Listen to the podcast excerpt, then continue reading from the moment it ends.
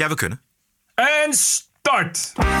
This is the TPO podcast. Rusland gaat voor de annexatie van delen van Oekraïne. making Donetsk and Lugansk part of the Russian Federation. Hou de Volkskrant, AD en het Parool de deksel op de eigen bierput. Omdat het actueel is. onrealistisch gelul van je. En een nieuw presentatie Mens op Radio 1. Lara Billy Rensen. Aflevering 328. Ranting and Reason. Bert Bresson, Roderick Phalo. This is the award-winning TPO podcast. It is award winning. Ja, Goedenavond, hallo. Bert. Hallo, ik vind het mooi dat je als, als, als je dan de eerste non-binaire presentator, zij, hen, hun, hully op Radio 1 bent, dat je jezelf dan noemt naar een IKEA boekenkast. Ja. Dat is toch mooi? Misschien is er een, een hele speciale oom van haar. Of van haar? Ja, dat kun je dat niet meer zeggen. Wat is het toch een vreemde, ingewikkelde toestand, man. Jezus. Van hun. Nou, zometeen in de Woke Week meer over de, het nieuwe eh, presentatie Mens op Radio 1. Duo. Duo presentatie, duo. Nieuwe presentatie. Het is vanavond, natuurlijk 21 februari. We beginnen met het belangrijkste nieuws over oorlog en vrede. Er is eh, vanavond eh, een live uitgezonden overleg tussen Poetin en zijn veiligheidsraad. Dat was een geweldig toneelstuk. Waar ook niet alles perfect gaat, zo blijkt. Het gaat over, natuurlijk over de Donbass-regio in Oost-Oekraïne. Daar wonen zo'n eh, 800.000 Russen. Eh, luister eens naar een stukje van dat toneelstukje van vanavond. Live vertaald door Russia Today. De vertaler vertaalt zowel Poetin als een van de leden van de Veiligheidsraad. Ik hoop dat het een beetje duidelijk is. Wat we horen is eerst die adviseur die dan zegt. Nou ja, dat hoor je zo meteen. En daarna vertaalt de vertaler om en om Poetin en de adviseur. En de adviseur die wil sneller dan Poetin. I would support the suggestion about recognition. I will support or I am supporting. I am supporting. So yes or no, just say it. Yes, I am supporting the suggestion about making Donetsk and Lugansk people's republics to make them part of the Russian Federation. We that's not what we are talking about. That's not what we are discussing. We are talking about recognizing them as independent entities. Yes or no? Yes, I support the suggestion about recognizing their independence. Thank you. You can take your seat. Ja. Dus die adviseur die zegt: Ik zou die twee deelregio's erkennen. Als ik jou was, Poetin. En dan opnemen, meteen opnemen in de Russische Federatie. Maar ja, dat is misschien ook wel de bedoeling van Poetin. Maar niet zo Uh-huh. snel natuurlijk. En niet zo openlijk op de televisie. Nee, precies. Ik denk dat deze eh, adviseur vanavond niet zo goed slaapt. ook niet. Poetin boos maken op dit moment is misschien niet het beste moment en de beste persoon. Oh jongen, wat je zag, voor iedereen die het nog niet gezien heeft, maar je zag dus Poetin eh, in zo'n grote zaal, waarschijnlijk ook is die grote Ja. zaal waar hij al die buitenlandse presidenten ontvangt, aan die hele lange tafel. En dan zit hij daar in zijn eentje achter een bureau. En dan heel ver weg zit er een kring van veiligheidsadviseurs en die mogen dan één voor één hun advies doen. Ja, En vanavond eh, heeft hij een toespraak op de Russische televisie en dan spreekt het volk toe. En we houden de Twitterfiets natuurlijk in de gaten, onder wie die van Pieter Waterdrinker. Ik las dat oorlogsverslaggever Harald Doornbos, die daar overigens niet zit, maar eh, die wel eh, van de regio een hoop kent, die zegt op Twitter dat het hier ook bij kan blijven, zeg maar, wat Poetin betreft. Dus eh, dat ze zeggen van nou weet je, we, eh, die- die regio's, daar, wo- daar wonen dus een meerderheid aan Russen. En we vragen Rusland om erkenning. ja. Dus dan gaat die erkenning door. En dan heeft Rusland eigenlijk een soort van ja, twee grote happen uit Oekraïne. Dus die, Donbass-regio en de Krim-regio. En, en daarna gebeurt er verder niks. Zegt, dus, Nee, maar- zegt Harald Dornbos, is zijn gedachte. Dat zou ook nog kunnen. Dat is een mogelijkheid voor Poetin om daar zonder al te veel schade uit weg te gaan. Ja. Maar, maar eh, dan moet natuurlijk Oekraïne dat wel ook erkennen. Nee, die gaat dat nooit erkennen. Nee, dus dan, maar dat is dus een beetje hetzelfde als wat er nu is. Want volgens mij is er nu nog steeds, is al heel lang oorlog. Dus inderdaad tussen pro-Russen en, en Oekraïners. Ja, En maar die- precies. Maar als je ze erkent, ja, ik weet niet precies hoe dat werkt, maar je, je hebt een aantal eh, regio's om Rusland heen van andere landen, deeltjes van andere landen, die, die erkent ook Rusland als enige in de wereld eh, als aparte staat. En dan, en dan mag oké. Rusland weer officieel, nou ja, volgens hun dan, een soort van semi-legale manier om die landen dan te helpen. En zo langzamerhand binnen die invloedssfeer, nou ja, daar liggen ze eigenlijk al in die invloeds, invloedssfeer, maar gewoon binnen die Russische federatie te krijgen. Ja. En, en, dan is, en dat is het grote probleem hiervan, als hij hiertoe overgaat dat uh, daarmee dus alle vredesonderhandelingen die plaatsvinden, achter gesloten deuren, de zogenaamde Minsk-overleggen, dat dat uh, eindig is en dat het klaar is en dat er dus uh, een soort van ja, permanente vijandigheid blijft bestaan tussen Oekraïne en Rusland.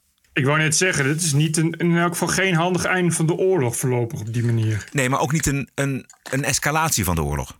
Nee, maar meer een soort padstelling. Ja. De, een voldoende die, feit. Nou, ja, maar die dan wel in elk geval voor tijdelijk voor wat ontspanning en rust zorgt. Dat, zo zou je het kunnen zeggen, ja. Maar goed, ik, we moeten het zien. Ik begrijp dat uh, de Amerikaanse inlichtingendiensten, die we eigenlijk al vertrouwen sinds Vietnam en Irak, uh, nou al 72 uur bezig zijn met zeggen: het kan elk moment ja, gebeuren. Inderdaad, zeg, ja. Ik wacht er nog steeds een beetje af. En uh, ik begin toch een beetje uh, ernaar te neigen om weer terug te denken aan massavernietigingswapens. Die ook absoluut 100% zeker in Irak waren. Ja. En ik zie toch wel weer een beetje de journalistiek hetzelfde doen. Die laten de hele tijd naar. Nee, het kan elk moment gebeuren. Het zeggen de veiligheidsdiensten. Ja. Maar die ziet nooit eens een keer. Uh, zoals een van de weinigen die dat toen wel vroeg. Dat was, die was van EP, geloof ik, hè? Dat weet ik niet, maar ik, ik, weet, ik weet welk, welk moment je bedoelt. Ja, bij de, ja. de briefing of de persconferentie van het Witte Huis met die veiligheidsman. Dat je, ja. dat je denkt van, ik heb ook niet het idee dat die journalistiek daar nou heel veel van heeft geleerd. Het blijft toch een beetje, als Amerika het zegt, zal het wel zo zijn. Ja, en toch is het ook ingewikkeld en lastig. Want stel je voor dat Poetin hier nou allemaal op inspeelt. Want hij heeft natuurlijk ook lol met het ja, ja het, het, het, neerzetten van Biden en van de Verenigde Staten. Want dat roept hij ook steeds. Weet je? Hij zegt steeds: ja, de Amerikanen zeggen we, we gaan invallen. Dat doen we helemaal niet. Zijn we helemaal niet van plan. En dan mogen de inlichtingen misschien wel correct zijn. Maar als de Amerikanen dan roepen: ze gaan invallen de komende 24 uur. dan denkt Poetin: weet je wat, ik wacht er nog eventjes 24 uur mee. Ja, of hij speelt het bewust. Hij laat ja, bewust precies. dat soort dingen lekken. Ja, ook, kan de ook hele ja. tijd uh, strategische verplaatsingen waardoor zij denken dat hij aanvalt. Terwijl hij misschien wel helemaal überhaupt nooit wilde invallen. Nee. Je weet het niet meer. Wat, wat, op dit moment is hij wel een beetje aan de overhand. Omdat zij, de Amerikanen en de NAVO, natuurlijk niets anders kunnen dan wachten.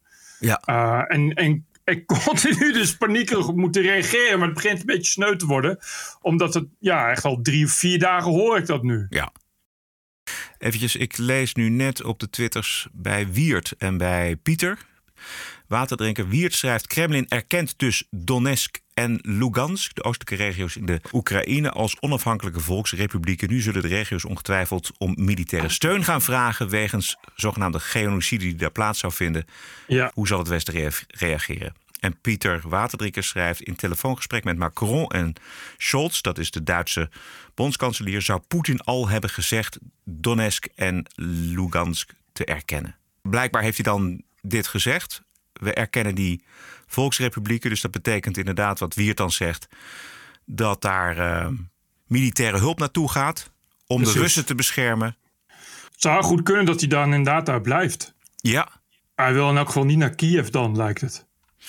Nee. En dat is dan op zich is dat ook wel weer winst, zou ik zeggen. Maar goed, als het dit is, als, als het hierbij blijft. Ja.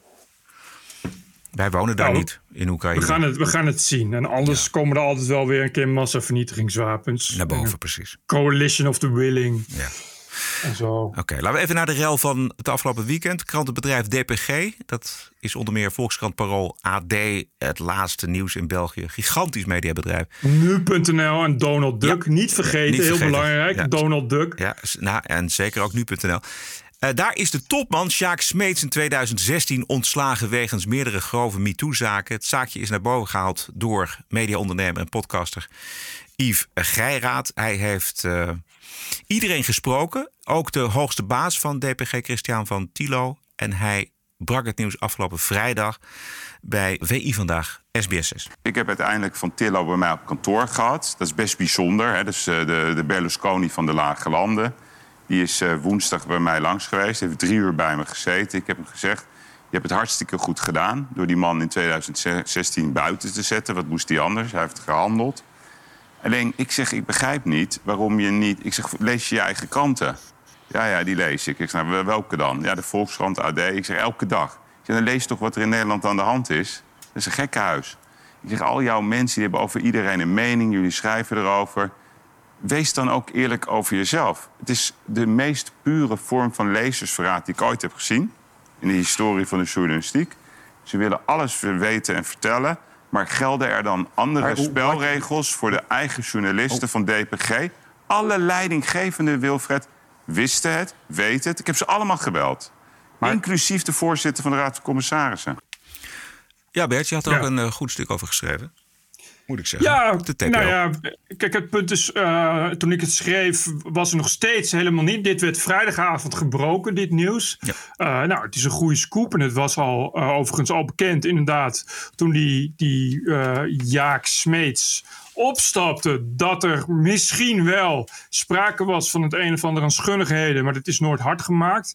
Eh, nou, het is een goede scoop, ook omdat die, eh, die Geiraad heeft dus inderdaad die, die, van, die van Tillo gesproken. En hij zegt zelf dat die van Tillo ook echt heeft zitten huilen. En hij heeft, heeft geze- heeft gezegd van ja, ik, ik begrijp hoe, wat, wat, wat, hoe verkeerd dit is. Eh, nou, het, en het speelt natuurlijk te midden van, van de... Van de ja, van de hoogtij van, van MeToo en naar de Voice of Holland. Eh, nou, dat, dat, dit werd op vrijdag gebroken. En op vrijdag was ook al bekend dat eh, destijds die hoofdredacteuren er allemaal weet van hebben. En allemaal hebben besloten daar niet over te schrijven. Nou, de meeste van die hoofdredacteuren zitten er nu nog op, op Philip Remarque na. Maar die is nu nog hoger. Die is nu uitgever geworden ook. Ja, bij eh, bij de persgroep. En op zondagochtend stond er nog steeds op geen enkele van alle DPG-websites stond daar iets over vermeld. Nou, dat vind ik wel raar. Ik vond het wel een beetje heel stil aan de overkant. Want het is gewoon nieuws. En het is wel heel raar dat je dat dan niet, niet al op vrijdag kunt brengen. Of dan tenminste op zaterdag. En eh, het werd pas zondagavond na half acht kwam Trouw ermee. En toen alle anderen werd het pas geplaatst. En dat is zo'n beetje het minst, meest bezoekluwe eh, moment van, van die sites. Dus dat vind ik een beetje opvallend. Eh, vervolgens eh, ja, en wat ik daar erg aan, aan vind en vond, is, is dat die lui natuurlijk zo hypocriet als ze neten zijn. Die, die hoofdredacteuren hebben dat allemaal geweten. En die hebben allemaal geweten dat eh, in feite de rechterhand van, van, de hoogste baas, dus, dus de ene hoogste baas van het grootste mediabedrijf in Nederland en België, notabene van hun eigen kranten, dat die is ontslagen. eh, om, om, omdat hij, nou, maar ze wisten toen ook al dat hij ernstige dingen had gedaan. Het serieuze MeToo-aanklachten. eh, daar hebben ze helemaal niets mee gedaan. Dat hebben ze al die jaren onder de pet gehouden. ja. En dan gaat het over, over couranten die, zeker een krant als de Volkskrant, zelf er altijd als de kippen bij is als er bij andere bedrijven sprake is van MeToo. Ja. Eh, en, en kranten, dit zijn kranten die normaal gesproken niet vies zijn van een beetje eh MeToo-heksjacht aanzwengelen. Ja. En al die tijd hoor je daar niets van. Ja. Ehm, de toenmalige hoofdredacteur van de Volkskrant, Philip Remarque, die zei van het weekend dat eh, we hoorden ervan als een interne kwestie. En er wordt met de ogen van nu gekeken naar een zaak van zes jaar Ja. geleden. Ik ga toch eventjes aan de andere kant hangen, want daar zit wel iets in. Nee, Nou, want vind in, ik wel. tweede- ik in vind, 2016... ja, Ik, ja, ik vind van wel. Namelijk, en mijn argument is dat eh, wat de MeToo betreft, speelde dat in 2016 n- niet zoals het nu speelt. Harvey Weinstein was in oktober 2017. Job Godschalk, Jelle eh, Brandkorstjes, allemaal 2017. ja. Dus in 2016 had zo'n zaak minder of geen nieuwswaarde. Van Tillo heeft gedaan wat hij moest doen, namelijk de pooier van West-Vlaanderen, zoals Arthur van Hamerongen hem noemde, eh Sjaak Smeets ontslaan. En dat is gebeurd. Ja. Maar eh, in 2016, dus in hetzelfde 2016, heeft de Volkskrant nog een artikel gepubliceerd over een hoogleraar die weg moest aan een universiteit, een Nederlandse universiteit, vanwege MeToo. Ja. Dus eh, kennelijk was het in, in 2016 wel degelijk nieuwswaardig. En zelfs als je, als je ervan uitgaat dat er eh, eh, inderdaad nog helemaal niets nieuwswaardigs was aan MeToo in die tijd.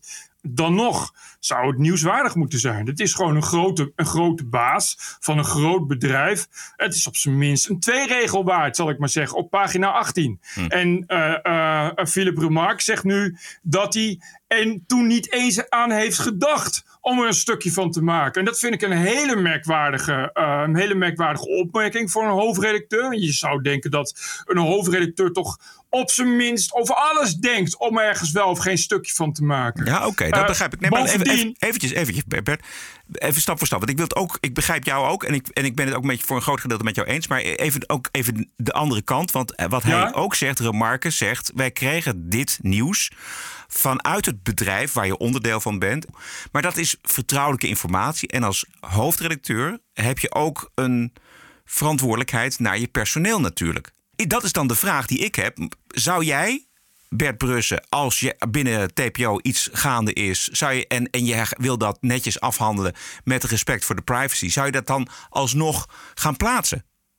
Eh, ik, ik, ben zelf de hoofdredacteur en uitgever van TPO. Dus dan moet ik over mezelf plaatsen. Maar, eh, nee, maar vanuitgaan dat ik hoofdredacteur ben in een bedrijf waar, eh, waar, waar de uitgever dus moet opstappen, zou ik dat wel plaatsen. Juist om, om, om te voorkomen dat mensen zeggen van ja, het is wel raar dat je daar niks over plaatst. En bovendien begrijp ik van Van Tillo is dat hij heeft gezegd van ja, eh, die redacties maken allemaal onafhankelijke afwegingen. We hebben ze nooit verboden om het niet te brengen. Maar eh, wat er is gezegd meteen door Van Tillo tegen, tegen die Geiraat is van ja, is besloten destijds niet te brengen omdat de slachtoffers dat niet wilden. Ja, ja, ja. Maar nu blijkt uit gisteren, uit het artikel van de eigen Volkskrant notabene, dat ze die slachtoffers nu hebben gesproken en dat die slachtoffers juist tegenovergestelde zeggen. Die ontkennen juist dat ze hebben gezegd van we willen niet dat het wordt gebracht. Die wilden juist wel dat het werd gebracht. Ja, precies. Dus kennelijk liegt hier iemand. Ja, Van Tillo ligt waarschijnlijk. Ik vond het zo'n rare situatie wat, wat, wat hij dan vertelde. Dat die Van Tillo, dat is toch een... Nou, dat is echt een CEO van dit, van dit mediabedrijf. Dat is een stevige jongen. Dat hij huilend bij hem op kantoor zat. Dan, dan ben je wel je bewust van enige schuld volgens mij. Weet je wel, zoals Marco Borsato huilend bij de psychiater van dat meisje zou hebben gezeten. Waar hij jarenlang aan heeft gezeten, aan dat meisje. Het is, het is heel ernstig en dat betekent ook dat, dat die Vertillo er heel erg mee zit, denk Ja, ik. precies. En, daar, en niet, niet weet wat hij daarmee moet. En waarschijnlijk ook de afgelopen tijd, in elk geval de afgelopen jaren, dat natuurlijk veel, steeds meer naar zijn keel is gegrepen. Ja. Eh, en, en nou, het is ook maar een mens, zal ik maar zeggen. Ik bedoel, Je kan hem wel de Berlusconi van de lage landen noemen. Ja. Maar daar doe je hem denk ik een beetje tekort aan. Het is gewoon een, gewoon een ondernemer verder die, eh, ja, die waarschijnlijk... En als je hoort wat die, wat die, eh, wat die Jaak... Sjaak? Nee, Sjaak. Sjaak Ja, wat hij heeft gedaan, hè, dat, was, dat klonk niet als mis. Het klonk als, als inderdaad heel vies. En vooral als heel erg machtsmisbruik. Omdat, nou ja, ik geloof dat Barbara van Beukering eh, eh, ook dat idee had. Ze zegt zelf ook meteen van wel dat ze niet, nooit, nooit last van hem heeft gehad. Nooit door hem is, is, is lastiggevallen. Maar dat ze wel het gevoel had dat hij iets meer wilde. En ook tegelijkertijd het gevoel van ja, dit is iemand ja, die waarvan je weet, die rapporteert eh, direct aan Van Tillo. Dus het is, dit is de hoogste baas in het bedrijf. Ja, waar, zeg, je daar, zeg je daar maar eens nee tegen? Ja. Ja, precies. Ja, het is, ja, die, als je die foto van die man ziet. Je mag niet op het uiterlijke afgaan, maar dit is, eh, dit is wel een hele foute man. Johan Derksen, die zat ook aan tafel, natuurlijk bij VI vandaag. Hoofdredacteuren die hebben een dubbele functie. Een hoofdredacteur is journalistiek verantwoordelijk voor zijn product. Maar een hoofdredacteur is ook hoofd personeelszaken van de hele club. En personeelszaken, dan heb je met privacy te maken. Als er iemand ontslagen moet worden, is het niet gebruikelijk dat er in de krant waar die ontslagen wordt gepubliceerd wordt waarom die ontslagen is. En Van Tillo die heeft dat geconstateerd dat dat gebeurd is. Eh, en die hoofdredacteuren die hebben met elkaar hebben die een consortium. Dus die zijn op de hoogte gebracht. Maar dan is het ongebruikelijk dat je dus uit personeelszaken in de krant eh, verhalen maakt. Daarbij komt dat nu is dat, eh, is dat ongewenste intimiteiten even heel hot. Maar toen was dat helemaal niet zo hot. Oké, de vraag is eigenlijk: hebben de redacteuren ervan geweten bij bijvoorbeeld AD, Volkskrant Parool, nu.nl? Hebben ze ervan geweten? Zijn ze tegengehouden om hier eventueel een verhaal van te maken in een redactievergadering? Of heeft de hoofdredacteur van deze belangrijke eh, nieuwsoutlets het, het, het geheim gehouden voor de redactie? Nou ja, ik, ik, ik kan me niet voorstellen dat heel veel redacteuren dat hebben geweten. Omdat, ja, wat gaat hun dat dan verder aan? Maar ik vind dat die hoofdredacteuren hadden moeten bedenken dat het meer was dan alleen maar een beetje. En die hebben natuurlijk allemaal, die Sjaak kennen ze natuurlijk allemaal. En ze weten natuurlijk allemaal wat voor, wat voor type dat was. Dus het is, ik vind het. Bovendien, stel dat je zegt. Dat, stel dat het zo is. Dat je zegt. Nee, ja, in 2016 was het helemaal nog niet hot. Wat ik, wat ik niet. Ik, bedoel, de MeToo-beweging begon in 2006 al namelijk. Dus ik vind het. Ja, dit, toen was het echt nog pieterpeuterig. Dat, de echte grote nee, zaken prima, vanaf oktober prima. 2017.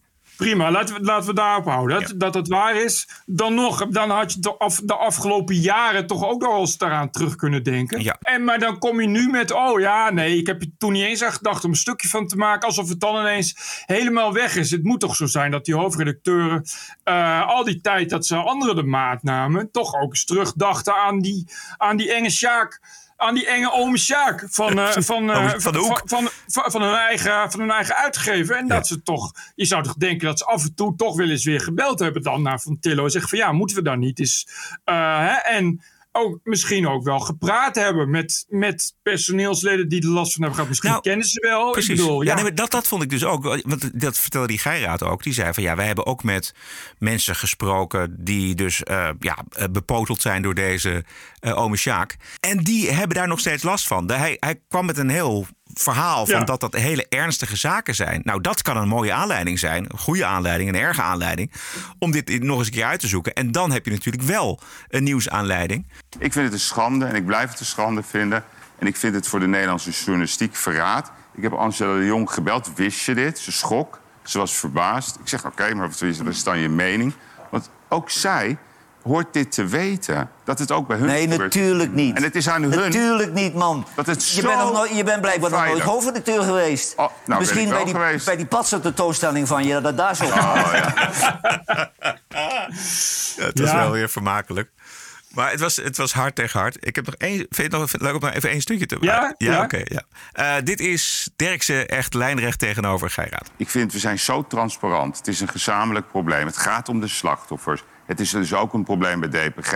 En we weten allemaal, straks is bij een advocatenkantoor... komt binnenkort een groot verhaal binnen de vastgoedsector. Het gaat maar door. Dus we moeten het samen op, Mhm. Maar het is wel zes jaar geleden dit, hè, voor de duidelijkheid. Heeft dat een houdbaarheidsdatum? Nou ja, dat is de vraag Nee, natuurlijk. ik vind, ik, dit- dit, vind ik zoeken Nee, nee, naar want- spektakel. Nee, maar je hebt- want Het is geen als, spektakel. als, als we in onze, en daar tel ik jou ook even bij... in onze jeugdzonde gaan vroeten...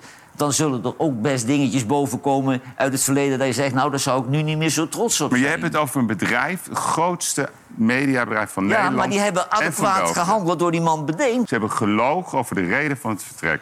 De reden was dat deze man een seksueel roofdier was. Dit was de baas van alle Ja, kranten. ja maar, Maar de het is- slachtoffers hadden dat bij ook ieder, bij ieder De fatsoenlijk bedrijf... slachtoffers die zijn getraumatiseerd. En in Dit, heel ja. België hebben ze er onderzoek naar gedaan. Ze hebben het nooit rondgekregen. Nooit. Ik heb de- het onderzoeksbureau gesproken. Die wisten niet wat ze hoorden toen ik ze belde. Hoe heb je dat bevestigd gekregen? Nou, van de grote baas. En niet met het plezier, Wilfred. Ze hebben gelogen over de reden van het vertrek van de allerbelangrijkste man. Ja, dat, dit gelogen vind ik te, dat, dat gaat te ver. Want Ze konden niet anders. nee, ze konden niet anders. Oké. Want ik begrijp, ik, Ja? Ik begrijp nu van Geiraat dat hij dus dat onderzoekbureau heeft gesproken. En dat ze dus onderzoeken hebben gedaan, gedaan of het inderdaad waar was. En zo, eh, dat die man, die, ah, de- dat die aantijgingen waar zijn. En dat hebben ze niet hard konden maken. En op het moment dat je dan iemand ontslaat en gaat zeggen het is een seksueel roofdier. Ja, dan klaagt hij je aan voor 100 miljoen. Dus dat begrijp ik wel. Journalistiek Nederland inmiddels en België. En alle Nederlandse hoofdredacteuren die weten ervan. En jij zegt, ach, laten we dat maar bij het uh, riool pakken. Nou, dat zeg ik niet. zoeken Ik zeg een hoofdredacteur... Het is een die- schande. Nee, dat is helemaal geen schande. Jij Grote wil een beetje schande. spektakel maken. Jij wil de show stelen. het is zo dat een hoofdredacteur... die de privacy van zijn werknemers aan de laars slapt... door de ontslagreden in de krant te zetten, wat jij dan wil...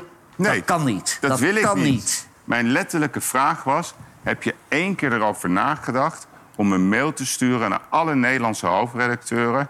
Jongens, denk er eens over na of wij dit aan onze lezers moeten vertellen. Het happened in Zoveel jaar na dato nog eens een keer dat Ja, omdat het actueel is. onrealistisch gelul Precies. van je.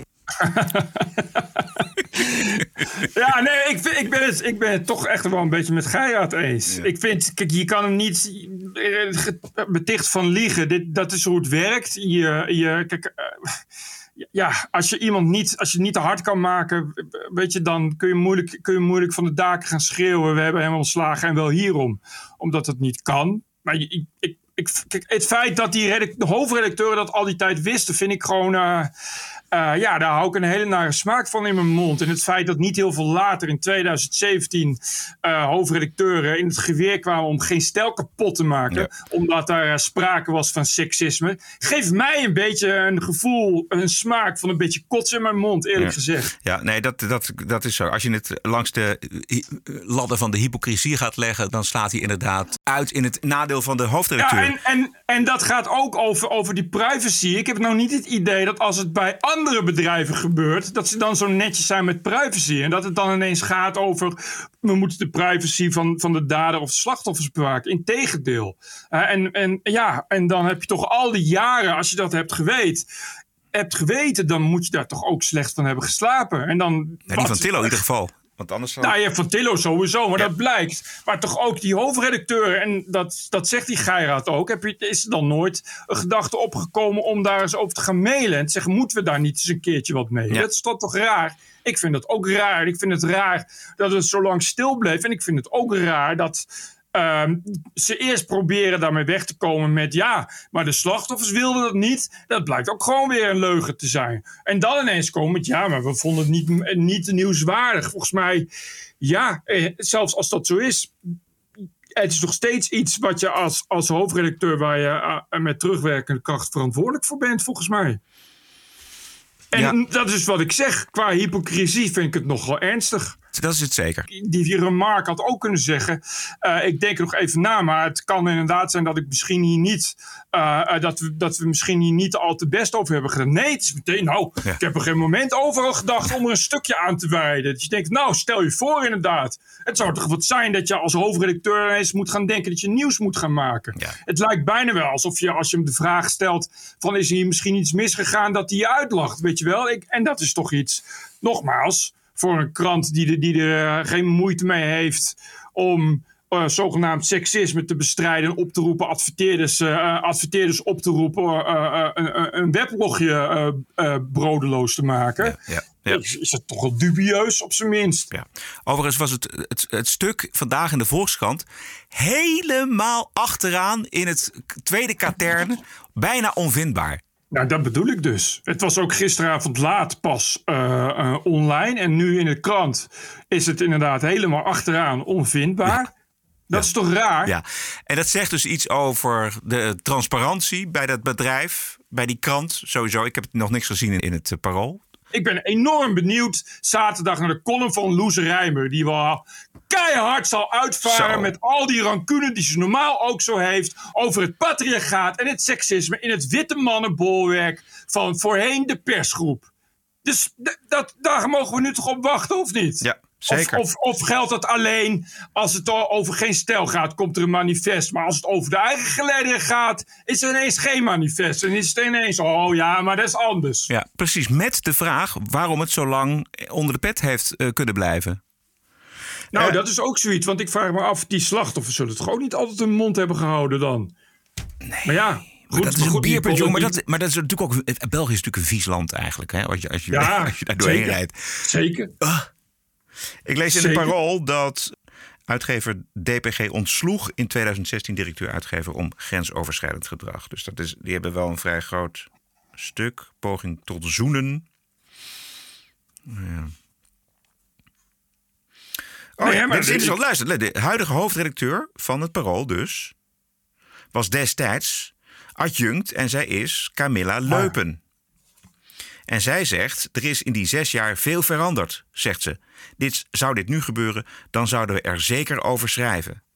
Dat is toch ongelooflijk? Dat zij, zij praat dus re- remarken na. Maar dit is een vrouw. Maar is en, die, en die vindt dat dus oké dat dat blijkbaar onder de pet gehouden is al die jaren. Is, eh, Zij was in de is- tijd, in de tijd van, van 2016 was zij adjunct bij het Parool. Want, maar goed, nee, zij was adjunct. Ik wou niet zeggen, wat heeft zij er dan mee te maken? Maar zij zat er dus wel degelijk bij. Dus ja, zij moet het geweten hebben. nee, precies. Dat geldt overigens ook voor eh Remark en Pieter Klok. Dus. Ja. Ja. nee, maar ze hebben dus natuurlijk allemaal hetzelfde antwoord. Van ja, het was geen nieuws. Maar ja, Ja. ik weet het niet. Ik vind het met de ogen van nu. Ik, ik, ik wil geen, eh, geen, je hoeft geen Godwins te maken om daar een rare grap over te maken. Maar, maar wa- wa- wanneer, sommige dingen zijn gewoon altijd ernstig, denk ik dan. En in elk geval uh, ernstig genoeg om daar dan eens een onderzoekje naar te doen. En dat heb ik ook niet gehoord. Sterker nog, die remark zegt gewoon: ik heb er niet eens over gedacht om er iets mee te doen. Ja. Dat, wat toch apart is. Ik, ik zou zeggen, nou, als, dan, dan, als je dan hoort dat zo iemand is ontslagen en je weet dat daar een onderzoek naar loopt, dan kun je toch de moeite doen om eens een keer die slachtoffers te gaan spreken, bijvoorbeeld. Oké, dus volgens mij zijn we het redelijk eens dat het in 2016 misschien dus een privacyzaak was en dat het toen nog allemaal niet speelde. Dat je dacht van, nou, oké, nou ja, daar, gaan we, daar, daar gaan we niet mee uitpakken. Maar als dus inderdaad dat eh, sinds 2017 dat MeToo-tijdperk aanbreekt. En je weet, en, en al weet je het niet, maar dan zou je toch nog eens een keer moeten gaan kijken naar die slachtoffers van deze Sjaak. Uh, dan heb je nog voldoende aanleiding om daar een keer wel over te schrijven. Nou ja, ja. En, zeker als je zelf, wat die Geiraat zegt, en jij ook natuurlijk. Uh, als je zelf als krant uh, hoog op het morele paard zit en, en de jacht exact. inzet op, op MeToo-plegers. Nou, exact. Maar je kan, en, en doe dan niet alsof er helemaal niks gebeurd is. Want dat vind ik het probleem. Zeg, weet je, zeg dan, uh, als, je, als in 2017, uh, of, of, of, voor mijn part na, na, na de debacle met de Voice of Holland. Zeg dan van ja, wij, wij hebben daar ook wel eens moeite mee gehad. We hebben er ook wel eens een scheve schaats uh, ingereden. Maar het wordt allemaal gedaan als wij zijn perfect en on, onaantastbaar. En kritiek is, is wederom weer eens verspilde moeite aan dit soort kranten. En dat vind ik wel een beetje uh, ranzig en sneu. Ja. En, en behoorlijk vermoeiend. TPO Podcast. Even paniek vanmorgen bij alle Joe Rogan fans. De podcast was opeens helemaal nergens meer te vinden op Spotify. Zelfs de Britse krant, die Independent, die maakte er vanmorgen een melding van. Maar Rogan is gewoon weer uh, online op Spotify. Gisteren het hele gesprek geluisterd met de Britse radiopresentator en gederadicaliseerde moslim-extremist Majid Nawaz. Ontslagen bij de zender LBC. En ik hoopte daar wat meer over te horen te krijgen. Maar nee, er zijn dus blijkbaar afspraken gemaakt uh, in, die ons, ja, in die ontslagregeling dat hij daar niet over mag praten. Want er is wel uh, naar gevraagd door Rogan. Uh, maar ja, zijn levensverhaal is zo fascinerend. In een uh, Egyptische gevangenis, de hel op aarde gederadicaliseerd doordat Amnesty International het voor hem opnam. Wat ik leuk vind aan hem is dat hij praat over het open debat. Hij mengt zich heel erg ook in dat debat. Af en toe ja, schiet hij ook wel uit de bocht, moet ik zeggen, als het gaat over COVID mm. en, en de groeiende neiging van de controle van de overheid. Wat nog steeds fijn eigenlijk aan deze gast is, is dat hij voor het open debat is. En hij verzet zich tegen het labels plakken als de manier om het debat in de kiem te smoren. Klein stukje. I got two Pfizer vaccinations, right? So people still throwing anti-vaxxer labels at me. Yeah. And this is the problem. It's like heretic. The Southern Poverty Law Center called me an anti-Muslim extremist. Whoa. and they listed me as an anti-Muslim extremist. At the same time, there's a uh, there's a database called Thomson Reuters World Check. So World Check is a database that categorizes you as to whether you're clean or not when it comes to finances from a terrorism lens.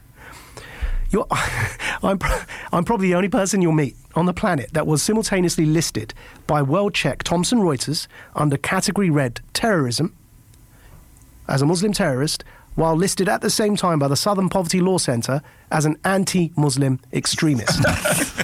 right? So what I did is I sued them both. And I got, oh. uh, I won against Thomson Reuters World Check. They had to publicly apologize in court, remove that defamation, and they paid damages. And I sued the Southern Poverty Law Centre. That didn't get to court because before disclosure, they publicly put out a, a video, apologized, and paid damages. Oh. But what that story serves to tell you is that when you question these things, today it's so lazy and easy to throw labels at people. So, being double jabbed, they call me an anti vaxxer. Being a Muslim that had literally gone to jail for my faith, they were calling me an anti Muslim extremist. And this is how absurd these people are. That you disagree with somebody, and instead of trying to engage with the substance of your point, they want to throw a label at you and hope it sticks. Ja. Hij heeft een punt, hè? Ontzettend goed punt. En laat dat ook aan iedereen, uh, tot iedereen doordringen. Dat of je nou voor racist wordt uitgemaakt of voor wat dan ook. Het bedoelt om mensen het zwijgen op te leggen. Punt. En verder exact. niks. Hij heeft echt heel goed werk gedaan door die zaken aan te spannen destijds. Ja. Omdat hij ze beide heeft gewonnen, als het ware. Ja. Ik bedoel, die tweede heeft hij dan maar niet, is niet naar de rechter gegaan, maar daar hebben ze al zelf al gezegd. Je hebt gelijk. Uh, en het en het geeft aan hoe, hoe machtig dat soort organisaties zijn. En, en hoe stupide het is, hoe stupide het ook is, mensen maken daar gewoon gebruik van. Dus die zeggen dan gewoon, ja, ik ga niet met hem in zee. Want hij, hij, hij laat zich financieren als terrorist. Uh, terwijl hij tegelijkertijd als anti-moslim uh, uh, wordt, wordt gelabeld. Maar mensen gebruiken die labels. Er zijn een heleboel organisaties ook die die, die, die Thomson Reuters uh, check gebruiken. Dat is ja. een belangrijke organisatie, hè? ook om te voorkomen dat je wie wil, wie wil je geld witwassen en wie wil in je investeren. Uh, en, en bij de Southern Poverty Law Center is echt iets waardoor je je creditkaart kan verliezen, ja. zal ik maar zeggen.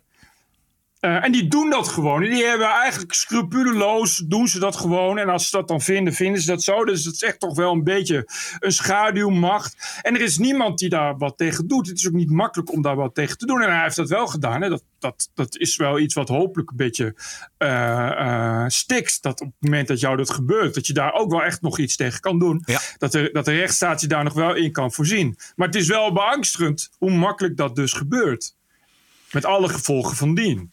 Ja, precies. En hij heeft dan de, de, de, spirit om dat te doen. Reken maar dat er een hoop mensen zijn die daarvoor terugschrikken. Die, die zich conformeren, die bang zijn.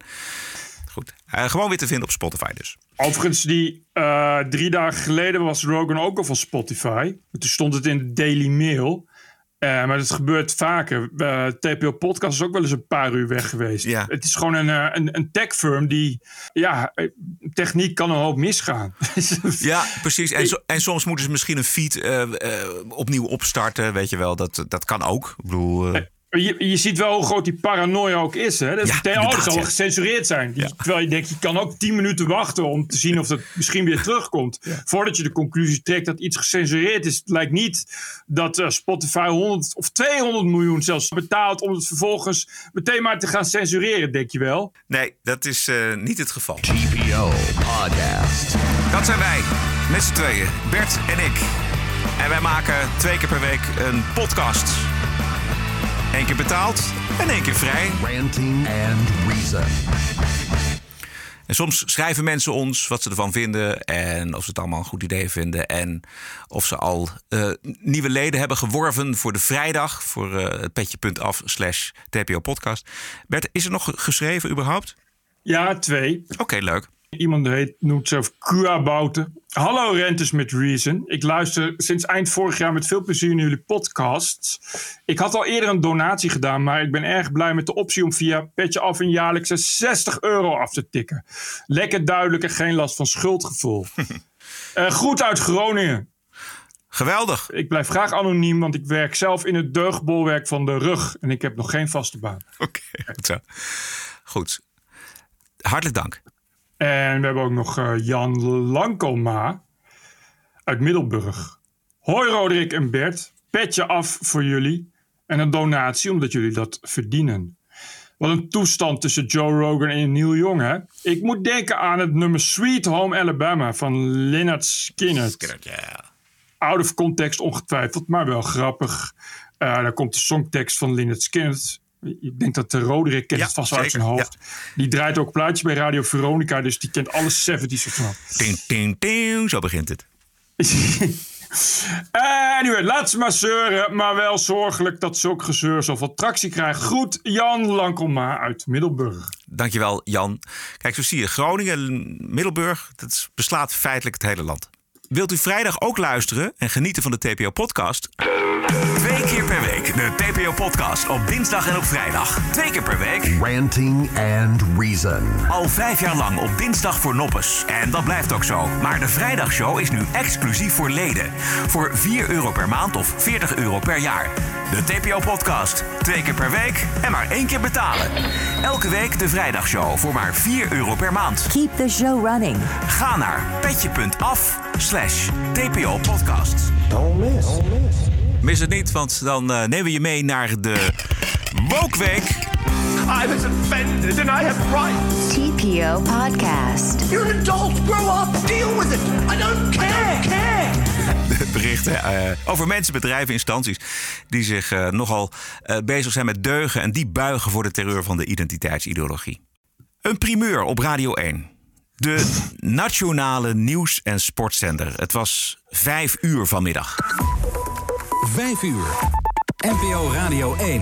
Lara Billy Rensen. U denkt misschien Lara Billy? waar is Lara? Nou, ik ben er nog steeds hoor, maar vanaf vandaag met een tweede naam. En dat is een primeur voor deze mooie nieuwszender, Radio 1. Tot u spreekt de eerste non-binaire radiopresentator van Nederland.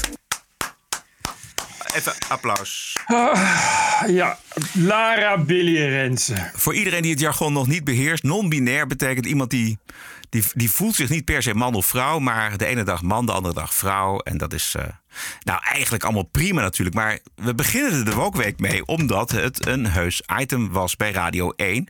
Een primeur, een eerste non-binaire radiopresentator. Staat toch mooi op je cv volgens mij. Ehm, en verder was het aangekondigd op Twitter. En ik zag ook nog dat er iemand in de studio met een camera bezig was. Dus ik denk dat het misschien ook nog wel opening van NOS Journaal zou zijn. ja, dat zal dan wel de opening ook worden van het NOS 8 uur journaal. Daar kun je wel op rekenen. Ja, ik vind het allemaal vorstelijk gelul. Ik kan er echt ik kan er helemaal niks over zeggen. Ik vind het helemaal prima als mensen eh, het zichzelf non-binair voelen of, of, of niet weten welke gender ze Ja, hebben. Geen probleem. Eh, en, en als ze dan eh, daar eh, één of honderd namen tussen voegen, moeten ze ook helemaal zelf weten. Ik snap niet waarom, waarom dat nieuws is. Nou, ik denk dat het zo gaat. raar persoonlijk ding. Ja, het is super persoonlijk. Ja, maar dat, dat zit een beetje in dat programma. Ze- trekt heel veel naar haar toe. Tenminste, als ik daar naar luister, naar die Nieuws en Co, dan, dan is dat zo. En dus heeft ze ook een nieuwe jingle laten inspreken. Lara Rensen is Lara Billy Rensen geworden. En, en ze vindt dat ze dat moet uitleggen. En dat je dat misschien in, in een bijzinnetje doet. Of, kijk, het helemaal chic is om er helemaal niks over te zeggen. Dat lijkt mij... Nou, ik- dat, hè? dat vind ik, Ja, dat vind het- ik chic. Het heeft, ik vind het, het heeft een hoge Rachel Maddow gehouden. ja, precies. Nou, misschien is dat wel Eh, nou lijkt ze ook een beetje op Rachel Maddow. En, en ik vrees inderdaad dat dat ook haar voorbeeld is. Maar het, is, het geeft toch een beetje het idee eh, dat het toch een beetje bedoeld is om, eh, ja, om er maar weer eens extra mee te pronken. Om er maar eens lekker theatraal mee te doen. Terwijl, weet je, dat je denkt van ja, als het, als het echt iets is wat je zo aan het hart ligt, dan, dan ga je daar ook niet zo mee te koop lopen. Ja, dat ben Dan, doe je, dat, dan Ja. doe je dat gewoon. En Ja. net, net als eh, Marieke Lucas Rijneveld. Ja. Dat is iemand die bekend is van boeken schrijven. Niet vanwege haar twee namen. Juist. En die gewoon altijd die namen heeft gebruikt. En ik heb daar hem of haar, of hun, of hun niet, of hen, eh, daar verder nooit verder over horen zeuren. Nee. Of, of, of neem eh, Maxime Februari, die heb ik nog nooit de- uitgebreid horen, horen klagen. Ik ben nu man geworden, eh, dus ik wil graag. Die, die had gewoon een column die gewoon die column bleef. En op een dag stond er gewoon een andere naam Ja, boven. ja, precies. En, maar die column bleef gewoon die column. Juist, en dat is waar de schoen wringt. En wat, wat de ergernis ook veroorzaakt, denk ik, bij ons hier in de TPO-podcast... is dat het zo'n item is. Het, het moet zo de eerst non-binaire radiopresentatrice. Het wordt zo belangrijk gemaakt. Nou, ook Radio 1. Weet je wat? Dat je denkt van ja, wat moet ik nou hier de gendervlag gaan uithangen? Omdat de Radio 1 een presentator heeft die, weet je, ja, het zal toch verder helemaal niemand kunnen interesseren, denk Nee, ik. nee. En ik vind het ook wel echt wat anders. Dit is een radiopresentator. En als je nou, zoals in België, die Bo van Spilbeek hebt, die eh, eh, van man ineens vrouw wordt. Ja, maar dat is iemand die in beeld is. Ja. Dus dan wordt dat een nieuwsitem. En als straks Annegien Steenhuizen ineens zegt... Ik baard heet voortaan Wi- Willem Steenhuizen. Ja, dan is dat nieuws. Want dat is iemand die, die eh, ook prominent in beeld is. Maar dit is dan iemand van een programma waar dan nou, misschien 40.000 mensen naar luisteren. Ik, jongen, jongen. Hoe Ja. belangrijk kun je... Maar het geeft gewoon elke keer weer die, die, de, het idee dat deugen toch wat het belangrijkste is. En dat het een item is wat gewoon eh, ja, wordt, wordt, wordt uitgebuit. En dat vind ik een beetje het treurige ervan. Ja, ja, het is toch de woke-agenda. de woke-agenda, eh, die belangrijk is. Eh, non-binair is blijkbaar belangrijk. En die stem is natuurlijk hetzelfde, die blijft hetzelfde. Nou ja, daar- precies. Daar ga ik vanuit. Dus dat is, maakt voor eh radio, radio mensen maakt het niet uit.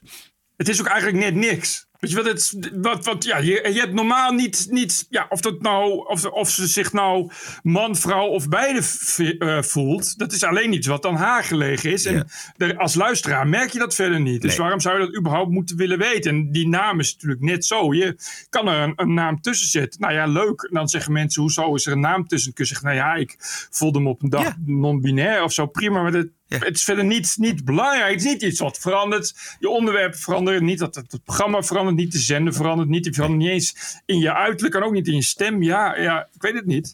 Zij maakt het belangrijk. En, en er moet een camera bij. Dat zal misschien niet haar idee zijn. eh, maar dan Maar moet- dat zal dan wel de Divi-bokaal Ja. eh, wedstrijd bij de NOS weer zijn. eh, die, eh, die er uit het vet is gehaald. Parool wil dolgraag door met het Joris Luijendijk-syndroom. En zijn ervaringsideologie. De krant publiceerde vandaag een opiniestuk eh, van een man. Opinie tussen aanhalingstekens. De man heeft zijn haar laten groeien, waardoor hij als man ervaren heeft wat seksuele intimidatie is. Hij rijdt op een elektrische fiets, ook dat nog. Even een quoteje. Ik zit wel eens op de fiets en wanneer ik dan opzij kijk, zie ik dan wel eens een man mee aanstaren. Zodra onze blikken dan kruisen, kijkt de persoon ineens gelijk voor zich uit. Ik vond dit een vreemde ervaring. Maar wat aangezien eh, dit een aantal keren is gebeurd, ben ik toch hierover gaan nadenken. Nu rijd ik zelf ook wel achter iemand aan met lange haren en een goed figuur. Dan verwacht je al snel dat er een mooie vrouw voor je fietst. Alleen dat aanstaren vind ik dan wel heel ver gaan. Toch gebeurt dit. Want het is mij vaker dan één keer overkomen. Maar het, het is toch. Het is, Dit is eh, Eduard Poot uit Hattem. Is dit. Eduard Poot. eh, hij heeft sowieso al zijn naam mee in dit geval. Maar misschien kan hij zichzelf Eduard Lara Poot noemen. Om maar eens wat te noemen. Eh want het wordt het voor hem ook makkelijker dat mensen hem aanstaren. Maar het is een opinieartikel dat ik denk. eh, of het is verzonnen. Of er zit gewoon helemaal niemand meer op de opinieredactie bij het parool. Dat zou ook nog kunnen. Dat gewoon alles wat je instuurt wordt automatisch geplaatst. Het is, het is echt ook heel droevig waarvan je, waarvan je denkt, waarom... Weet je, ja, wat, wat ook zo grappig is, hij heeft het dus echt over, nadrukkelijk over aantrekkelijke vrouwen. Dus hij zegt: ik, dat krijg, vond ik ook grappig. ik krijg medelijden met alle aantrekkelijke vrouwen. Met alle vrouwen? Nee, met, alleen met aantrekkelijke vrouwen. En hij noemt ook lekker wijf. En hij zegt ook eh, vrouwen met een leuk kopje en een goed figuur. Ja. Nou, reken maar dat de wokbrigades uh, binnen Parool lezen het kringetje daar uh, woest over worden. Die zullen morgen wel massaal opiniestukken gaan schrijven Ja. in het Parool. Ja. Dit zijn toch geen teksten, man, over vrouwen? Hou eens op. Eduard Poot Idioot. uit de Hattem. Zou ik, maar goed, uh, uh, de opiniestukken in Parool zijn vrijwel altijd echt dat je denkt van uh, oké, okay, je kan het ook overdrijven. Ik begrijp dat, je, dat het Parool een woke agenda hebt, Zeker. heeft. Daar doen ze ook niet, dat steken ze ook niet bepaald onder stoelen of banken. Maar je kan mensen ook tegen zichzelf in bescherming nemen. Ja. Want telkens ja. als ze. ja, ik ook landen aan. daarna wel weer op geen stijl, wat natuurlijk vreselijk is. Ja. En dan begrijp je zo'n seksistische extremisten-website. en op Twitter, en mensen gaan, eh, gaan je bellen en achterhalen waar je woont. Oh, en je staat ja. de rest van je je Oh, voor shit. lul. Ja. Want dit is het, het type, die heb ik ook bij eh, de post online. Ik krijg elke maand wel een mailtje binnen van iemand die nu is afgestudeerd en gaat solliciteren. En dan ineens van het internet af wil. En dat zijn altijd dit soort types. Ja. Die eh, eh, als ze heel jong zijn eh, denken dat ze heel veel leuke dingen te zeggen hebben. En het graag gepubliceerd willen hebben. Maar daarna is het, oh nee, daar wil ik niet mijn leven lang aan vastzitten. Ja, Ja, ja. ja dat hou je dan. Precies. Mening is een mening, hè? die Ja. gaat niet ineens weer weg. Nee, nee. Wat Eduard nog altijd wel kan doen, is als hij er last van heeft, zijn haar weer afknippen. Ja, Eduard.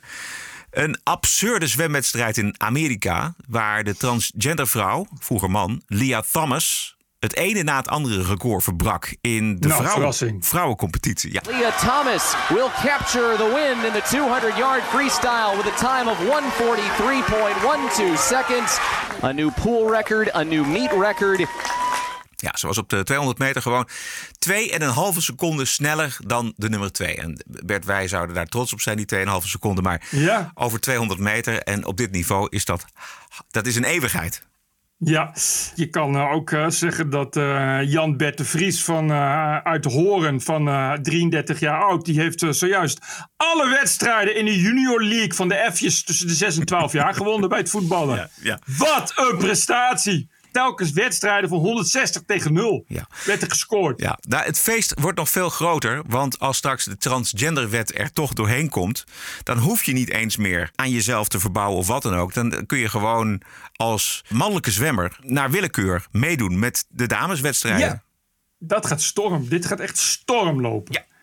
Eh, alleen bij het korfbal niet. Nee. Bij korfbal blijft alles zoals het was. Ja, Maar verder ja. gaat het echt stormlopen. Ook, ook bij, eh, bij het voetbal. Ik zie daar wel wat in. Dit, eh, Ja. Kijk, die mensen als eh, Ronaldo en dat soort voetballers worden ook een keer oud. En dan denk je, nou ja, dat moet ik toch een keer leuk afsluiten. Dus ik ga nog een jaartje of vijf naar, naar de vrouwen Champions. League. Champions League. ja, ik bedoel, je kan dan nog gewoon, die kan nog tot zijn zestigste bij het vrouwenvoetbal, denk ik. Ja. Eh, we maken er grappen over, maar het, het is, die Thomas die was dus vroeger man, volgroeid als man, puberaal als man, wedstrijden Ja? zwommen als man. Oh, ja, oké, maar hey, gegroeid is een lichaam heel gegroeid in het mannenzwemmen ook. Ja, en eh, sinds twee jaar vrouw. Ja, ja, het is ongelooflijk. Maar ja, ik, ik kan er, ik, je, je kan er wel heel veel over zeggen, maar het blijft elke keer even verbijsterend dat het gewoon allemaal geaccepteerd wordt. Wat, wat- hoe kun je daar nog, je hoeft dat toch niet serieus moeilijk nog over te Nee. doen. Je snapt toch zelf ook wel dat het niet, Nee, dat dat niet kan, Ja. dat, het, dat het absurd is. En, en dat op het moment dat zo iemand zich aanmeldt, dat je dan denkt van ja, maar dit is niet, zo is het nooit bedoeld. Nee. Hier gaan we nog een hoop ellende van krijgen. Opinie-stukje op de, de BNN-Vara-vehikel Joop van ene Michel Scholte... die oproept te stoppen met stormen en orkanen vrouwennamen te geven... zoals Corrie en Eunice. Ja. We moeten het voortaan eh, noemen naar de bedrijven die ze hebben veroorzaakt, was het zelfs, geloof ik. Dus hij wil, hij of hen, zullen het wel zijn waarschijnlijk, wil niet. eh, eh, het moet dan. Storm Tata Steel. Ja, Tata Steel en Shell. en, eh, Hittegolf Shell. eh, Ja. VVD. Ja. En, noem maar, en dat is, eh, ja, Belangrijk. Hij is een heel goed idee, want hij zegt... eh, Amerikaans onderzoek laat zien dat mensen bij vrouwelijke persoonsnamen risico's onderschatten omdat ze vrouwen minder serieus nemen. Wat op zichzelf natuurlijk diep triest is. Maar het is ook gewoon oneerlijk, zegt hij, voor personen met de naam Eunice en Sandy en Katrina. Oneerlijk. Dus het is echt kwetsend. Dus, zegt hij, Nou. beter kun je namen gebruiken van de meest vervuilende bedrijven. En dan Nou, noemt hij dus Tata Steel en Shell. Ja, nee, maar daar, dat oneerlijk en kwetsend, dat heeft helemaal gelijk. Daar weet ik alles van. Nee, ik vind het goed dat mensen die zo over nadenken en dat ook opschrijven. Hè? Dat is goed. Dat vind ik het goede vooral. Dat, je kan dat natuurlijk in jezelf doen of voor jezelf opschrijven en dan voorlezen thuis tussen schuifdeur. Maar ik zeg dan altijd, je moet die droom niet opgeven. Je moet dat vooral publiceren. Mooi- heel, heel goed. Precies. Het mooie is dat er bij Joop altijd plaats voor is. Voor dit soort. eh, Bij Joop is daar wel... kletsverhalen. Zeker, zeker. Dat is een soort parool is dat toch, eh, zou ik maar zeggen. Ja. Op de McClatchy High School in Sacramento in Californië was het grote onrust ontstaan over racistische graffiti. Eh, zo stond er bij de wc's en de wastafels white and colored, schrijft de Daily Mail. Dus een eh, suggestie, provocatie om de scheiding tussen rassen weer in te voeren. En in tegenstelling tot wat er werd aangenomen, bleek de dader een zwarte studente te zijn. Ja, die werd geconfronteerd met de camerabeelden. Ja, die moest onmiddellijk bekennen natuurlijk. En wat haar motief was, dat is niet bekendgemaakt. Maar ik denk dat hier sprake was van een Jules Croisetje. Oh, het is inderdaad, dat ga je krijgen. Of een eh Justice Smollens. Ja, precies, dat is een goeie. Ja, ja, dus iemand die, Eh, die- die zeg maar, racisme eh, genereert om aan te tonen hoe ernstig racisme is. Maar, en dat, maar dat gebeurt ook al vaker. Ja. Ik weet ook al, eh, weet je, er is ook wel eens eh, moskeeën die dan dreigbrieven krijgen. Maar dat blijkt dan toch eh, eh, gewoon eh, aan zichzelf te hebben Oh ja? geschreven. En dat is ja. Dat, dat, maar goed, dat is natuurlijk iets wat je krijgt. Dat is natuurlijk het nadeel ook van dit soort dingen. Je weet dat je daar meteen alle volle aandacht op exact. krijgt. Eh, zonder kritiek, hè. Het is meteen waar. Want je mag slachtoffers, moet je vooral geloven. Anders is het dubbel kwetsend, zoiets. Dus ja, dat verbaast me niks. Dan zag ik op Twitter een advertentie van de kwaliteitscourant The New York Times. Ja. Die adverteert met de modieuze grote stads non-verhalen over eh, wie ga ik swipen voor dit weekend en welke kleuren zijn er genderneutraal om elastiekjes voor mijn lange haar te maken en dat soort zaken. U kent ze, onderwerpen kent u wel uit eh, de weekendbijlagen van uw eigen krant. Ehm queer mensen die komen. Nou ja, dus in dat filmpje is, is een queer mevrouw. Eh, En die zegt dan op een gegeven moment ook het volgende. A harmony of flavors. A week in crossword land. Queer love in color. Imagining Harry Potter without its creator. Without its creator. Imagining Harry Potter without his creator. Dus Ik zo- wa- ik- ja. Nee, zeg maar. Ik, Zo even eh, tussen neus en lippen door. Ik ga proberen van Harry Potter te genieten, maar dan zonder de naam van de schrijfster. Die streep ik dan door op de, op de cover van het boek. En dat is dus subtiel cancelen. Dit is, dit is echt s- subtiel? cancel, woke, woke smerigheid. Ja, sub, niet subtiel. Dit is, dit is nauwelijks subtiel nog te noemen. Want ik, ik, ik, ik, zag, ik had dat filmpje niet gezien. Alleen, ik zag alleen foto's van het billboard. Ja. Uh, en op het billboard zie je dus, dus het gezicht van deze vrouw. Dat is dan een zwarte mevrouw uiteraard. Een queer. oh, ik, oh, sorry, het is een zwarte queer, uh, uiteraard. Uh, en dan zie je dus die tekst, zie je D&D, Imagining a World of, of Harry Potter without, without its creator. Ja. En dat is, ja, dat is niet subtiel meer. Dat is, nee, als je dat leest, dan weet je meteen waar het over gaat natuurlijk. Precies, ja, daarom was het... De stil is ook heel goed natuurlijk, want dan, dan dringt het ook tot je door. Ja. Maar het komt uit een filmpje, dus van pak een beet, 20, 25 seconden... waarin ze dus droomt over wat, wat haar allemaal interesseert. En dan komt het eigenlijk in een, in een, in een vloek en een zucht komt het even voorbij. En dat, dat, is, dat is subtiel cancel. Dat is eventjes zo, mijn gedachten zijn... oh, wat zou het toch mooi zijn, Harry Potter without his creator. En dan denk ik ik- daaraan en daaraan en daaraan. Ja? Het gaat heel ver. Het is gewoon een echt, Ongelooflijk het is ver. zo'n rare, radicale aanval op, op J.K. Rowling. eh, dat je afvraagt, kan ze ik zou daar werk van maken als Nou, ik haar was. Zeker. Dit, dat dit is geen klein bedrijf wat dit adverteert. Laat ik laat het- mythes, laat wel wezen. Als de New York Times het adverteert, dan brengt dat serieus schade toe. Ja. Ehm, maar ik vind het ook heel raar, want het is toch... eh, je richt je in de reclame volgens mij op een heel beperkte doelgroep. Ja, dat denk ik ook. Maar, heel, maar ik snap dat, dat de New York Times zich graag richt op een niche. Maar volgens mij is het wel een hele kleine niche. Maar ik denk, Ik dat, me niet- ik denk dat, dat J.K. Rowling al zo omstreden is bij dit soort progressieve media. Zeker ook in Engeland, maar ook in Amerika. Dat ze ervan uitgaan, nou, met, met haar hebben we niks meer te maken. Laat staan dat we het Echt? ooit een keer uitnodigen voor, voor iets No Way. Ja, en dan, en dan zeker in die hippe bijlagen van de New York Times. Die worden geschreven door queer en door de moderne mens. Maar dat is, ik dacht echt van, je kan me niet, ik kan me niet voorstellen dat er echt, dat, dat, eh, dat mensen dat lezen. Volgens mij zijn heel veel mensen die denken, ik snap, waar gaat dit over? Die gewoon nog niet, helemaal niet begrijpen wat dat is. En dan gaat de New York Times, die hebben kennelijk ook gewoon helemaal geen interesse meer in die mensen. Nee. Het is echt, de New York Times is echt op zoek naar het, naar het serieus vernauwen van de doelgroep. Echt alleen nog die hardcore woke niche kennelijk. Ja. Ja. Want je kan dit, dit alleen snappen als je daar echt in zit. En dat is echt niet iedereen. Want wij zitten erin omdat we de, eh, dit werk doen, zou ik maar zeggen. Ja. En maar als je de- denkt dat er in Nederland is 98% heeft geen idee waar je het dan over hebt. Als je zegt eh, Harry Potter zonder de, zonder de bedenker. Maar dat is eh, apart voor zo'n krant, laat ik het zo zeggen. Ja, precies. Jan Kuitenbrouwer die twitterde erover en die zei... wat heeft deze woke-hetsen tegen J.K. Rowling eigenlijk met goede journalistiek te maken? Ja, maar dat, dat is dus een beetje. Volgens mij verleggen ze nu heel erg de focus van. We verkopen vooral eh, ja, woke crap. Ja. En, en, en niet meer. Nou ja, dat is natuurlijk ook wat, wat met CNN gebeurt. Dus het is waarschijnlijk gewoon toch wel echt een strategie. Ja. En dat is, dat is heel ernstig. Ja, het is, is sad, man. Damn. Jezus, Oh. Moet je je voorstellen dat je die doelgroep wil bereiken. Komt u woke-zaken tegen in uw omgeving, op uw werk? Schrijf ons dan. En dat mag anoniem. info.tpo.nl What a woke week it was. This is the TPO Podcast. En daarmee zijn we aan het eind gekomen van de podcast, Bert. Ah, oké. Zullen we nog Ik even denk kijken? over om eh, een tweede naam te nemen. Oh. Wat dacht je van eh, Bert Vladimir Brussen? En over Vladimir gesproken. Ik lees nog een tweet van Pieter Waterdrinker die schrijft... Poetin geeft nu op tv geschiedenisles... waarom Oekraïne eigenlijk geen land is... maar een verzinsel van Lenin. Ah, De wereld is er mooi klaar mee. Morgen Donetsk en Lugansk erkend. Alles is nu mogelijk. Ook het zwartste scenario, schrijft Pieter Waterdrinker op Twitter. Eh, wat zegt Jeroen Akkermans? Is die daar? Zit Ja, die zit daar. Ah. Jeroen Akkermans zit. Ik ben trouwens met de trein in Oekraïne onderweg van Kiev naar Lviv. Is dat Akkermans? In het westen, ja, dat zegt Akkermans. Ja. Dus die zit in de trein. Waterdrinker schrijft: Poetin houdt vast aan zijn oude NAVO-standpunten. Wil geen enkel compromis. Heeft het over chantage van het Westen. Nou, dat schiet dus op.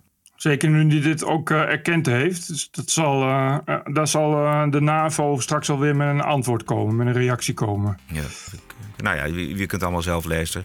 Bovendien, deze podcast is voor dinsdag. En dan hebben we alweer een nacht erop zitten. Dan, zitten we, dan kijken we alweer met een frisse blik tegen deze nieuwe situ- situatie in de Oekraïne aan. Ja, ik wil ook nog ja, even, zeg het. eh, de Geen Stel Daghap is ook een podcast. Die wordt elke dag gemaakt door Peter. Peter van Geen Stel. ik weet even niet hoe die heet, Peter. Maakt ook niet uit, maar die maakt dan elke dag de daghap eh, van Geen Stel. En dat is een samenvatting van het nieuws in een paar minuten van de dag. En hij doet dat heel leuk, want Peter kan dat heel goed. Peter heeft meestal verstand van gamen, geloof ik. En hij is ook DJ en hij kan dus heel goed dus Geen Stel Daghap maken. En ik vind dat ik die ook maar eens moet promoten. En die kun je vinden elke dag op Geen Stel. En ik zet hem ook elke dag op tpo.nl. Hartstikke leuk. Elke dinsdag en vrijdag zijn wij online via je favoriete kanalen. Aanstaande vrijdag zijn wij terug voor de leden van de TPO-podcast. Jazeker, wees er ook bij. Ga naar tpopodcast.nl en dan kom je vanzelf op petje.af slash tpo-podcast. Daar eh, kun je lid worden van de vrijdagafleveringen voor bijna niks. Het is 4 euro per maand of 40 euro per jaar. En als je er meer van wil maken, dan kun je altijd naar onze eh, website eh, tpo.nl slash podcast. En daar kun je dan eventueel wat extra's doneren als je dat wil. Maar als je de vrijdagaflevering wilt horen, dan zul je lid moeten worden. Ja, je kunt toch eigenlijk niet voorstellen dat je het weekend ingaat zonder de TPO-podcast? Nee, dat, dat, is, dat is waar. Dat is toch dat raar? is waar. Ja. En, en dan, als het dan ook nog maar 1 euro kost. Ja, ja daar is gewoon geen reden om dat niet te doen. Het is maar 4 euro per maand. En soms heb je gewoon eh, eh, ja, vier weken en nog wat dagen. En zit daar misschien toevallig ook nog een vrijdag in. Dus dan heb je vijf keer een podcast in één maand voor 4 euro. Precies. Terwijl als je uit eten gaat of je gaat een avondje stappen, ben je sowieso 40 euro kwijt. Nou, en, dan, minstens. en als je die aan, aan petje.af slash TPO podcast geeft, dan ben je gewoon het hele jaar verzekerd van twee podcasten per week. Dat is toch fantastisch? Cool en tot vrijdag. Jij ook, Billy. TPO Podcast. Bert Bruson, Roderick Balo, Ranting and Reason. Wordt het toch nog gezellig? Podcasting is the TPO podcast in the Netherlands. Bert and Roderick. What a show. I'm telling you. Keep the show running. Go to tpo.nl slash podcast. Thank you. De TPO-podcast op dinsdag en op vrijdag. Twee keer per week. Ranting and Reason. Al vijf jaar lang op dinsdag voor noppes. En dat blijft ook zo. Maar de vrijdagshow is nu exclusief voor leden. Voor 4 euro per maand of 40 euro per jaar. De TPO-podcast. Twee keer per week en maar één keer betalen. Elke week de vrijdagshow voor maar 4 euro per maand. Keep the show running. Ga naar petje.af slash TPO-podcast. Don't miss. Don't miss.